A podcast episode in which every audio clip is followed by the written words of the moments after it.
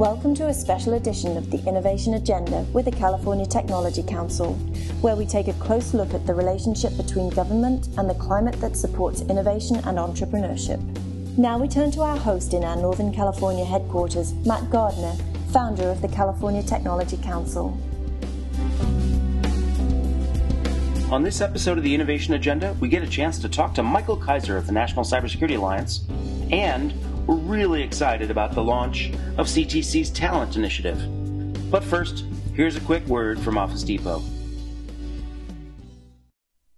Feeding a startup team? Hi, this is Janet McTaggart with Office Depot. Whether you're delivering a sugar rush, stocking coffee, or setting up a regular delivery of snacks, Office Depot has solutions that fit every startup's culture. From getting those first business cards and stationery to ordering fleece pullovers with your new logo, Office Depot can help. Learn about how Office Depot and the California Technology Council have partnered to bring you savings on all these startup essentials and more at californiatechnology.org forward slash member benefits.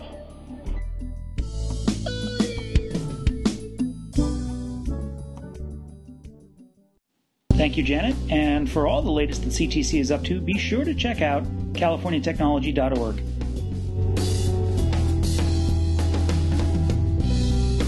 Now, it's one thing to talk about the talent shortage in cybersecurity, it's another thing altogether to take a look at the pipeline of that talent.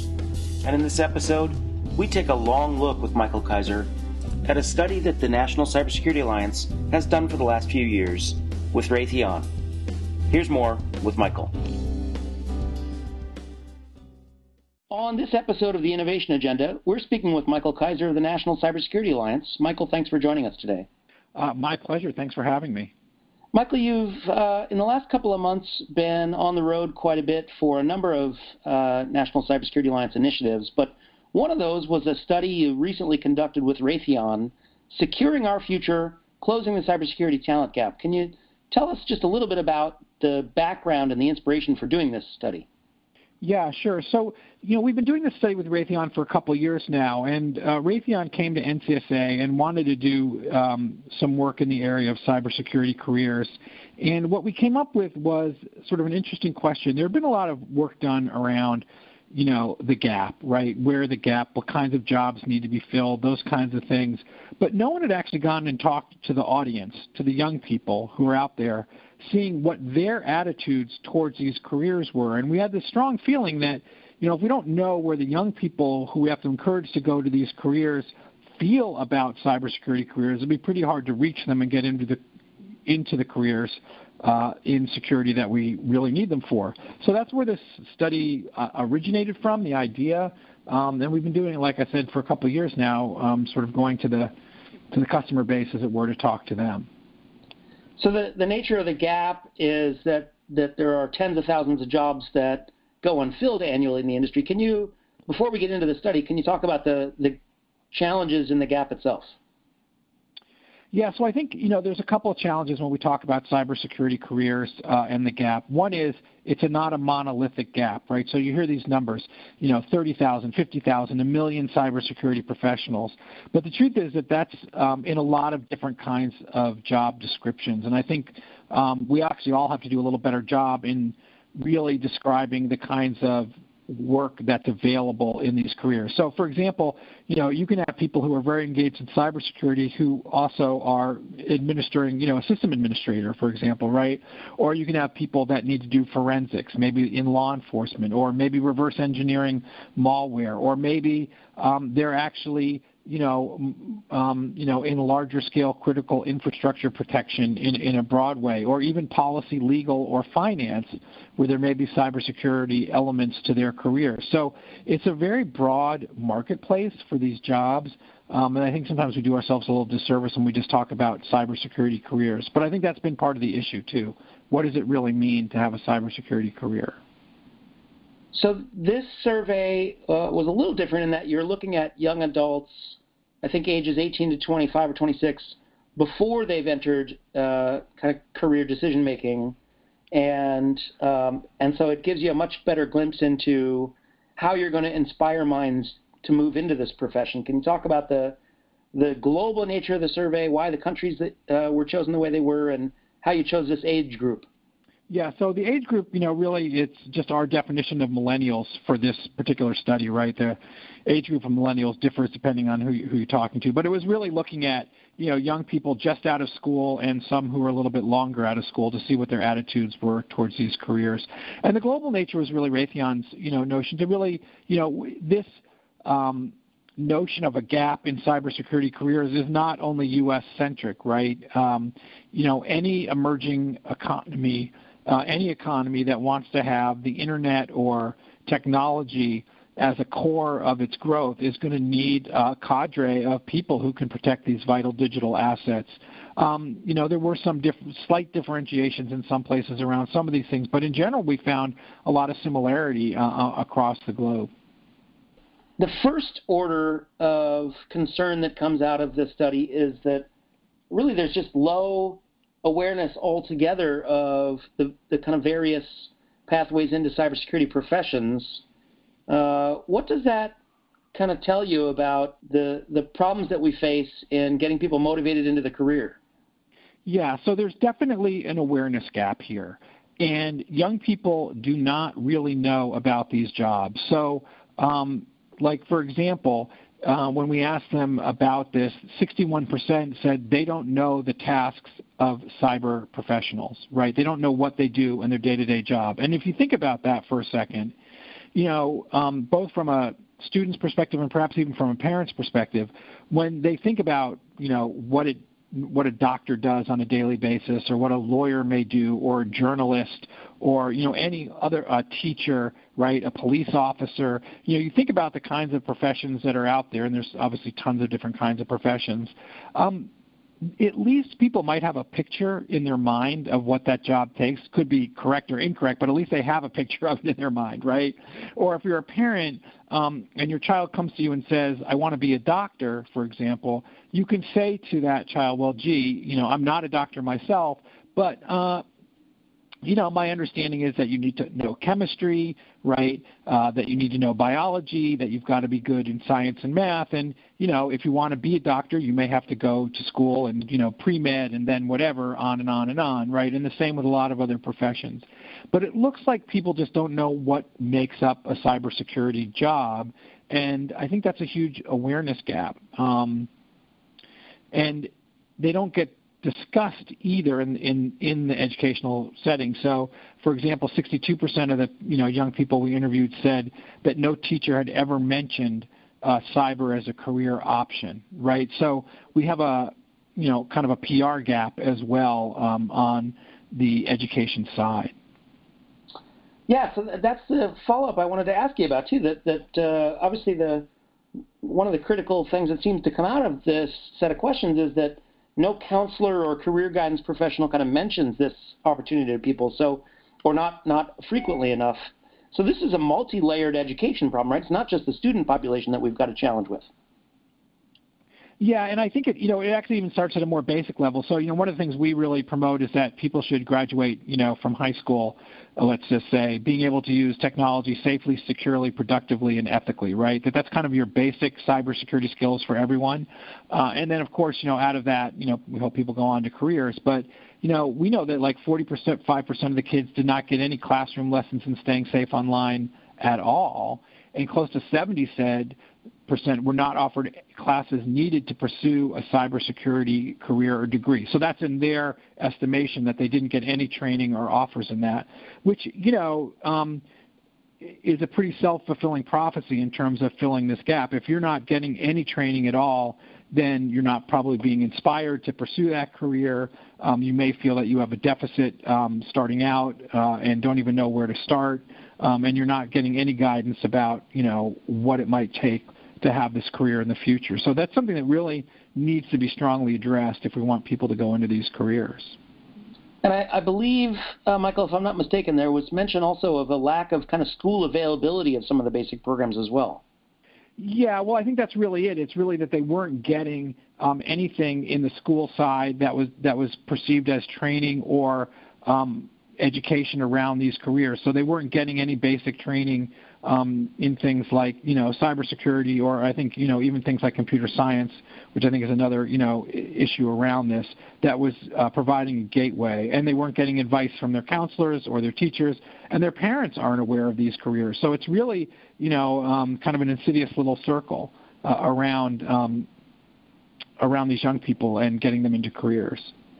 I think just in the last couple of days, the Obama administration has announced some major technology investments to trickle down into, uh, I guess, grades 6 to 12. Did you note that? And what's the good news there? Yeah, so I think, and I don't know all the specifics, but it looks like they want to make some big investments in computer science, right? Um, and want to see computer science become more generally taught uh, across um, the K through 12 space. Obviously, yeah, focusing a little, think a little higher, um, you know, up in the grade in the grade bands. I think this is terrific. I mean, um, we of course need to have make sure that the computer science curriculum also contains um, some cybersecurity as well. Not all computer science curriculums do, but I think we're starting to see this trend now uh, in the United States. Um, you know, there are other countries that have been uh, much more aggressive in teaching coding to young people. Right? Um, it's uh, we see you know in places like Estonia and other places where every young child gets taught um, coding. I think you'll also see uh, in New York City um, Mayor de Blasio, about I think it was about four or five months ago, um, indicated that they wanted to make huge investments um, in getting young people in New York City, uh, everyone in New York City taught coding. I think good, that's good news. The bad news was that he also claimed it was going to take 10 years to get all the teachers they needed to actually make that happen. So, um, you know, we see some infrastructure ability to actually deliver this training uh, uh, probably out there um, and enough trained professionals to teach it. But I think that's all a good move, right? I think we look at things like coding or teaching people to be safe and secure online or cybersecurity, you know, really is like, you know, there's reading, arithmetic, you know, um, and there's technology. People need to learn how to use this technology. It's it's going to be in their lives. It's part of their lives. Um, it's going to enrich their lives. Some of them are going to make livings off using this technology or developing new technologies. So getting this training, if we if we believe that our K through 12 education is part of our ability to train the future workforce, then having this uh, is actually a fabulous thing. Um, we probably need more than what the president's proposed, but I would hope that every single school district out there is looking at introducing this kind of coursework uh, into their curriculum. It seems like there's a second order problem here, Michael, in that the first order problem might be that the industry itself needs a certain number of professionals that are not available. Then there are the procurement professionals in places like the public sector, uh, where there just is not uh, enough up-to-date skilling to, to stay up to speed with what's happening in the technology. Then there are the teachers that you're talking about. So this is a secondary, maybe a tertiary problem, but uh, the skills gap is obviously cascading through the system here. Yeah, and I think you know, like any problem, it's you know, um, there are many, many uh, different tributaries that have to be uh, followed, you know, in order to, to really solve the problem. But I, what I'd say is, you know, if you take it from the from maybe from the top level for a moment and try and vision like this, you know, we want to build out this incredible uh, technological future, right? I mean, for a long time, it's been about you know, protecting the PC on the desktop or maybe the mobile phone. But now we're talking about the Internet of Things, and all these devices and all these networks and all these connections are going to need to be protected, and we're going to need people um, who are skilled in doing that. And you know, just in the same way that you know maybe in in the you know in the past, you know, we had to build the capacity to do you know whether it was car mechanics or something to build a whole infrastructure of you know having this technology out there that needs to be fixed and repaired. We need to do that uh, in technology as well. And and what we don't know, and I, you know, I don't want to be the doom and gloom guy, but what we don't know is if a lack of you know uh, skilled cybersecurity professionals, will it somehow um, impede innovation, right? Because uh, we can't have a huge network that's unprotected out there, uh, and we need the people to do it. So there's going to be a lot of opportunity um, as time goes on, and there's lots of other you know areas of this, including you know better training about security by design from day one and innovation and other things that could help this process along. Um, but we we have a lot of work to do on all those fronts. So there, so again, not to be doom and gloom here, there were positive indicators in the Raytheon study, including uh, things that told you that uh, young adults saw exciting opportunities here, not just as indicators of interest in the field, but also in the kinds of skills that they want to put to work for themselves. Can you talk a little bit about those kind of signs of interest and, and what kind of hope that gives you that there's lots of opportunity here to, to get people motivated. Yeah, you know, I think, and and this is one of those other. This is a yet another kind of gap, right? And this is really a PR gap. So when we ask young people, um, what they wanted in their careers, right? Not asking them about cyber or other things, just in general. You know, like 44% said they wanted to be involved in problem solving, and you know, 36% said they wanted to be involved in data analysis, and another 27% said they wanted to be involved in program. And there was also a high um, interest in things like you know management and leadership. Well, these are all skills that are kind of essential to cybersecurity. It's not a monolithic profession, but problem solving is obviously very much a part of cybersecurity, as is you know analyzing problems that are out there um, and figuring out how to solve them. So um, we do have to make some efforts to communicate to young people kind of the nature of cybersecurity jobs and how it relates to interests that they already have. And I think um, you know, we, we saw some levels, higher levels of interest, and we asked them, you know, close to 40% of the young people we asked wanted more information about what a cybersecurity job entails, right? Um, and I think here is a really essential component of this that I think we really need to work on. When you talk to young people, um, they want to uh, pursue a career that they think they'll be good at. And in this study, year after year, that's one of the things they've told us is they're not sure if they would be good at it, right? And you can't know if you're good at something unless you get a chance to try it out a little bit. And so, um, 38% also want uh, training to test a cybersecure cybersecurity career fit. So they want an opportunity basically to be exposed to it. I think there's some optim, you know optimistic things there. I think that. Um, you know, things like cyber challenges are really great. They're a great way for young people to, you know, kind of try on um, this experience and see if it's something that, you know, um, lights a, a passion in them or something that they want to pursue. But young people want, you know, in that early stage of their career, they're, I mean, yes, everybody's concerned about earning a good living and those kinds of things, but it's not necessarily the primary driver. Um, the primary driver can often be I want to do something that I'm good at, that will feel fulfilling to me, and that makes a contribution, all of which could be very true in a career in cybersecurity. Um, but they're not making the connection between cybersecurity and those other career goals. This is a challenge in all kinds of STEM careers, but what's the right age that we should be aiming for to, to try and inject some of these ideas and, and, uh, and the possibilities for, for young adults? You know, I, I obviously think the younger the better here. I mean, you know, there's no question that you know kids in elementary school can be learning a little bit about coding. There's a lot of programs out there now, you know, where they teach them things like Scratch and stuff, which teaches them to develop little programs or little apps. I think it's never too early to sort of um, fuel an interest. Uh, in, in these careers. I think obviously as we get, you know, kids get a little bit older um, towards middle school and high school, they uh, probably need more if they're interested, they need to you know know where they should be focusing their energies um, in order to pursue those careers. So I think that's an important, you know, whether that's in the guidance counselor or uh, level or you know teachers who teach in these uh, areas that need you know to have a little more um, knowledge about cybersecurity careers or the trajectory to be in one of these careers. Just the kind of guidance like, wow, if you're really interested in this, this is the kind of experience you should get um, perhaps even more knowledge, you know, in the college counseling arena around the kind of schools, the kind of differentiating programs that are out there. Um, you know, they're not all the same, and, and kids may have, you know, maybe if they want to work into government, they go in this track, or the private sector, another track, or even on the entrepreneurial side, you know, teaching kids about some of these things. So we have to, you know, we have to integrate it in our system. I mean, it's, I think cybersecurity represents you know some of the challenges that we've had with the fast influx of technology in general. That the technology has been adopted much more quickly than our ability of our whole society to kind of respond to it um, and figure out how to support it underneath in, in ways that make sense. You know, um, younger and younger, you know, kids are getting into these things, whether they're playing Minecraft or, you know, um, doing other kinds of things. They have the technology at a younger age and sort of instilling in them, you know, that um, this is a resource that we have to protect, um, just like our community um, is something we can teach them very young.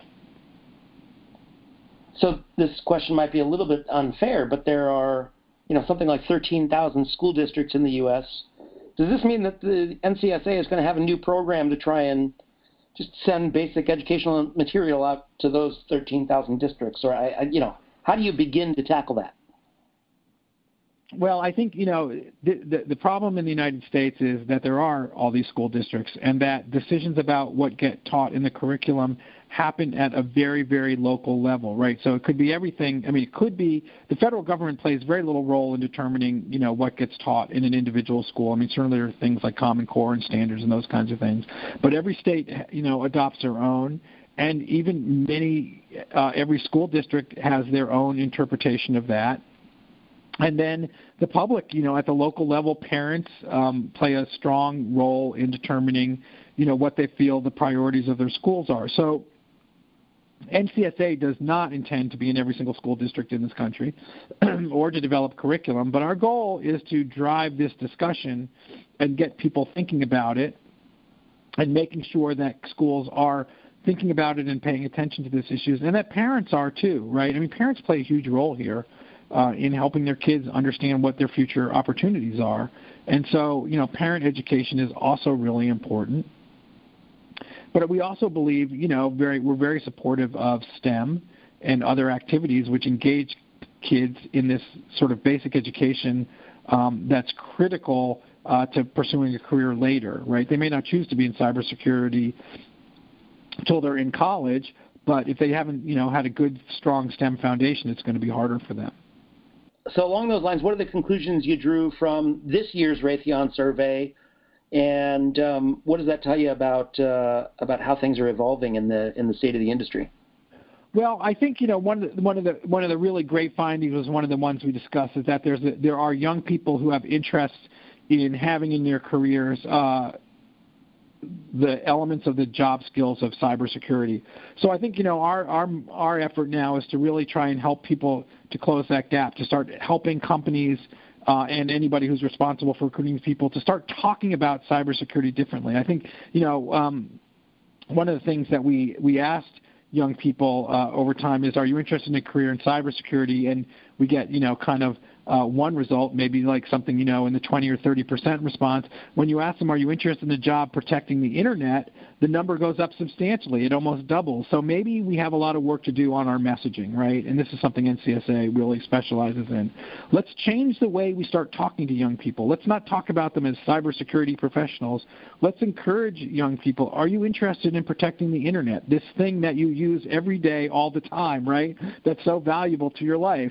Let's tap into that kind of idea. Let's get them to think, oh, you are. Well, you know, there's a lot of different ways you could you could do that. Everything from, you know, being highly technically trained to defend a network to working in an organization like NCSA that does education and awareness. You know, a lot of big companies now have internal awareness folks who teach, you know, the employees how to be safer and more secure online, or they might want to do research, or they may want to um, you know, uh, work in a different area. Maybe they want to work in law enforcement. Every law enforcement organization is going to need more and more people who are well skilled in this technology, maybe digital forensics, maybe other areas. So there's going to be opportunities uh, to do this in lots of different settings, and I think we haven't done a good enough job sort of messaging out that out to people um, the opportunities that are out there. Michael, where can uh, people get more information on this study and on the National Cybersecurity Alliance? Well, they can come to staysafeonline.org, and we have uh, some of the results there, and uh, we have all our information around this topic and many others where people might want to be engaged. This has been Michael Kaiser, the Executive Director of the National Cybersecurity Alliance. Michael, thank you for your time today. Well, thanks for having me, and I really appreciate it. So that's it for today's episode of the Innovation Agenda. For more on CTC's Talent Initiative, have a look at californiatechnology.org slash talent. There you'll find more about our job board, education partners, and other member benefits.